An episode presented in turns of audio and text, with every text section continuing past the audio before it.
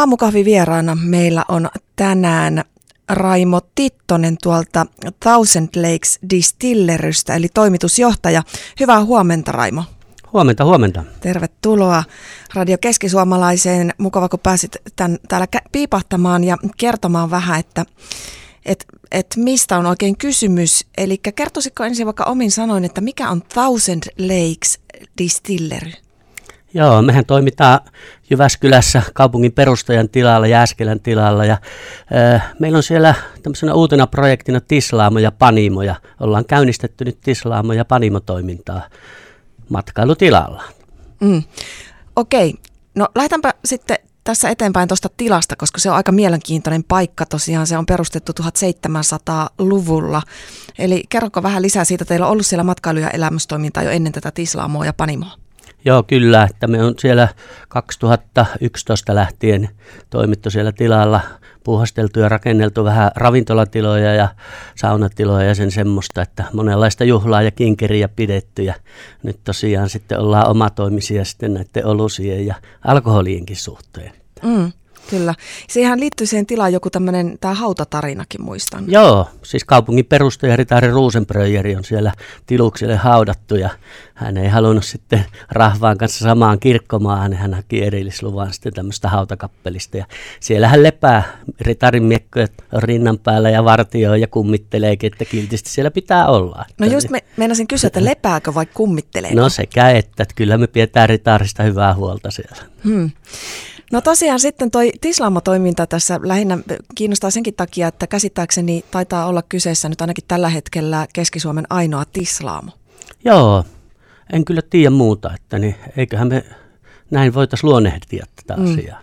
Ja tosiaan, milloin tämä tislaamo-toiminta on lähtenyt teillä liikenteeseen? No itse asiassa käynnistämisvaihe meillä on koko ajan menossa, että me ollaan päästy viime vuoden puolella jo tuottaa jotakin ja lähinnä, lähinnä vodkaa ja chiniä ja nyt vielä sitten viskiäkin ollaan siellä tislaatu, että tuota, jonkun verran päästy jo sitten niin alkon hyllyillekin, että myymään sitä ja nyt kun nämä ravintolat tästä koronakurimuksesta on auennut, niin myöskin sitten ravintolamaailma on päässyt nauttimaan meidän tuotteista. Että niin. Joo. Ja toi viskin tuottaminenhan onkin vähän pidempi prosessi, että nämä toistaiseksi markkinoilla olevat tuotteet on sitten chiniä ja ja vodkaa. Ja vodkaa, kyllä. Joo. Ja tuossa kattelin, että te olette käyttänyt aika hyvin tällaisia niin kuin paikallisia tuot, ähm, raaka-aineita näissä tuotteissa. Joo, kyllä. Ja koko ajan tehostetaan sitä, että naapuritilalla muun muassa pajua käytetään meidän chinissä. Että niin, niin sitä saadaan naapuritilalta ihan mukavasti ja kaikkea muutakin. Että koko ajan kehitetään vielä sitä, että niin, niin mitä lähempää sen parempaa. Niinpä. Ja tosiaan tuossa esimerkiksi vodkassa näyttää olevan havun neulasia ja kuusen kerkkiä. Ja... Kyllä, joo että niin haetaan vähän sieltä metsästä ja ammennetaan, kun tämä Suomi elää metsästä, niin, niin mekin yritetään. Joo, tässä kuvaillaan, että metsäinen, makea ja täyteläisen voimakas makuelämys on tämä no teidän vodka. Aika okay. osuvasti. Mitäs, mitäs tämä on tota, otettu vastaan nämä teidän tislaamutuotteet? No aika mukavasti, että joo, että Chini oli oikeastaan ensimmäinen, mikä tuotettiin ja kyllä me tota, ollaan saatu aika positiivista palautetta, että myöskin ihan kilpailussakin käyty ja mitaleitakin saatu, mutta ei me ole hirveästi hinkseleitä paukutettu, että tippaakaan en kehu. no mites Raimo Tittonen, niin miten sä itse päädyit sitten niin kuin tällaiseen äh, tislamo-toimintaan ja panimotoimintaan? Minkälaisella taustalla? Joo, oikeastaan, että miksi, niin, niin meillähän on siellä Jääskelässä tällaista aika paljonkin niin kuin anniskelutiloja ja ravintolapaikkoja ja Jääskelänkin sitten tavallaan se kapasiteetti on aika nopeasti laskettu, että minkä verran sinne mahtuu, että mitkä ne on ne kasvun mahdollisuudet ja sitten toi alkoholitislaaminen on sitten sellainen, että se kasvun mahdollisuus onkin jo rajaton, että meillä on koko maailma leikkikenttänä ja ja, ja olut panimo tuli itse asiassa siinä vähän pesuvesien mukaan, että sitäkin tarvitaan siinä tislaustoiminnassa. Että muun muassa mäskätään siellä viskit ja vodkat ja sen semmoiset. Ja, mutta tuotetaan myöskin olutta. Että niin. mm. Ja teillä on siellä sulla äh, kavereina on, tai siis touhuamassa näiden juomien kanssa, niin myös juomalan asiantuntijoita. Että... Joo, kyllä, kyllä. Että, joo, meitä on iso tiimi, vähän kaiken näköistä osaamista on. Että.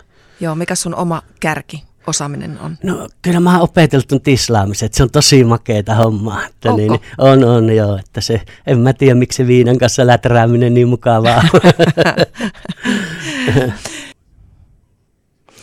No jatketaan aamukahvittelua ja keskustelua Thousand Lakes Distilleryn Raimo Tittosen kanssa ja ja tosiaan minua kiinnostaisi se, että minkälaisin suunnitelmin te nyt tähtäätte eteenpäin eh, tämän Tislaamon ja munkin toiminnan kanssa, mutta erityisesti Tislaamon kanssa. Että meinaatteko tosiaan maailmalle tästä rynnätä?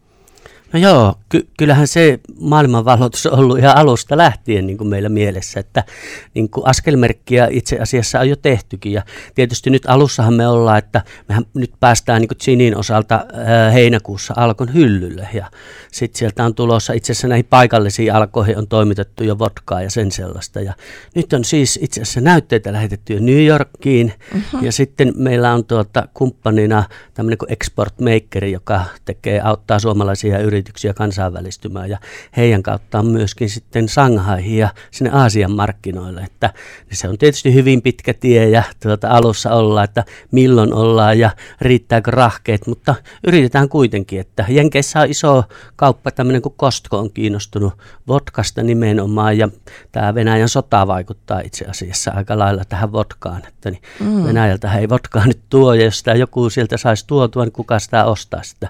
Nyt mm. on tämmöistä premium tuotteista on itse asiassa niin kuin jonkunnäköiset markkinat olemassakin. Vaikka tosin pakko sanoa, että maailman kilpailumalla elintarvikealalla toimitaan, mutta tehdään niin hyvää kuin osataan ja katsotaan mihin se riittää. Niin ja onhan meillä hyviä esimerkkejä, Kyrö-distillerit ja näin, jotka on raivannut tuota tietä tuonne maailmalle myös. Kyllä, joo. Joo. No mitenkäs toi viski sitten, se on tosiaan vähän pitempi prosessi kuin gin ja vodkan tekeminen. Milloin saadaan maistella ensimmäisiä viskejä? No me on itse asiassa jo viime vuoden puolella marraskuussa tehty, tai itse vähän aikaisemminkin tislattu ensimmäisiä semmoisia koeeriä, ja sitten siellä on tynnyröity, siellä on joitakin tynnyreitä jo myyty ja varattu, että siellä on kypsymässäkin itse asiassa ukrainalaisissa tynnyreissä, että niitäkin mm-hmm. tilattiin ennen kuin näistä tämmöisistä pahoista asioista kuultiinkaan mitään, ja tota, nyt siellä on sitten ensimmäisiä koemaastoja niin tehty, ja tippaakaan en kehu, mutta loistava tuote on tulossa. tippaakaan et kehu. Mikä on muuten sun suosikkituote on tähän mennessä teidän tuotteista, pystytkö sanomaan? Ky- kyllä mä vodkasta tykkään, että me tehdään se vodka vähän silleen spesiaalisesti. Tissataankin se siis moneen moneen kertaan, että mehän ei pystytä mitään, mihinkään ihan hurjiin määriin, että tarkoitus on tehdä kaikista niin hyvää kuin vaan pystytään, että koitetaan liikkua siellä premium-tuotteissa. Että. Mitäs muuten itse näet nämä niin juomatrendit, kun mun mielestä on hauska ilmiö, että vodkastakin on, on tullut tämmöinen myös premium-tuote, että mä oon itse käynyt ö, vodka tämmöisessä museossa, missä oli vodka tastingit sun muut, että se ei ole niin sanotusti päihtymistarkoituksessa välttämättä käytetty juoma enää, vaan sieltä myös haetaan erilaisia makuelämyksiä, jopa, jopa yhdistellään erilaisten suupalojen kanssa. Kyllä, joo. Vodkahan mielletty ja onkin siis neutraali alkoholijuoma, mutta kyllä niitä makuja on tullut. Tietysti tällaisia jälki, jälkimaustettujakin, mutta me koitetaan saada sillä tislaamisella se maku sinne, että mm. käytetään vähän pikkasen perunaa ja saadaan siihen pehmeyttä ja vähän sokeria ja tota, myöskin näitä kuusenkerkkiä ja havuja ja ihan koko reseptien paljasta, mutta useampaan kertaan, kuuteen kertaan tislataan ja Aasiaa jopa kymmenen kertaa, että sinne halutaan niin sellaista – mm. sellaista, Kyllä. jota ei ihan joka paikasta löydy. Niinpä.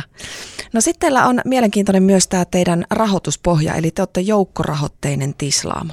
Joo, meillä oli tosiaan osakeanti ja ihan niin kuin iso joukko ihmisiä niin kuin usko ja haluskin ilmeisesti, että täällä Suomessa tämä tislaustoiminta käy, käynnistyy ja tota, meillä on noin 1200 osakkeenomistajaa ja siellä on valtava hieno niin kuin osaamista on hirmuisesti ja voima, ei ole pystytty edes kaikkia hyödyntämään, mutta niin, ja siellä on ihan tunnettuja nimiäkin. On siellä joo, kaikkihan on Pyhimys tunnettuja. Ja... No pyhimystäkin muun muassa. Että niin. mm, joo. Kyllä. No tuota, No mitenkäs sitten, jos tämmöinen tavallinen tallaaja haluaa tulla, kun toi teidän paikkakin on niin mielenkiintoinen tosiaan tuolla tuo Jääskelän tila, niin haluaa tulla ihmettelemään tiluksia sinne ja teidän tuotteita, niin onnistuuko se mitenkään? Joo, mehän ei olla niin auki siellä muuta kuin tilaukset. Meillä on netissä sellainen varaussysteemi, tai voi lähettää viestin, että joo, ilman muuta, että niin järjestetään tastingia ja tislaamo panimokierroksia ja pienryhmille ja isommillekin. Ja sitten tietysti kaikenlaisia juhlia ja kokouksia ja kinkereitä, että ei muuta kuin sinne vaan viestiä ja koitetaan etsiä sopiva päivä. Että, Joo, tervetuloa vaan. No niin, hyvä.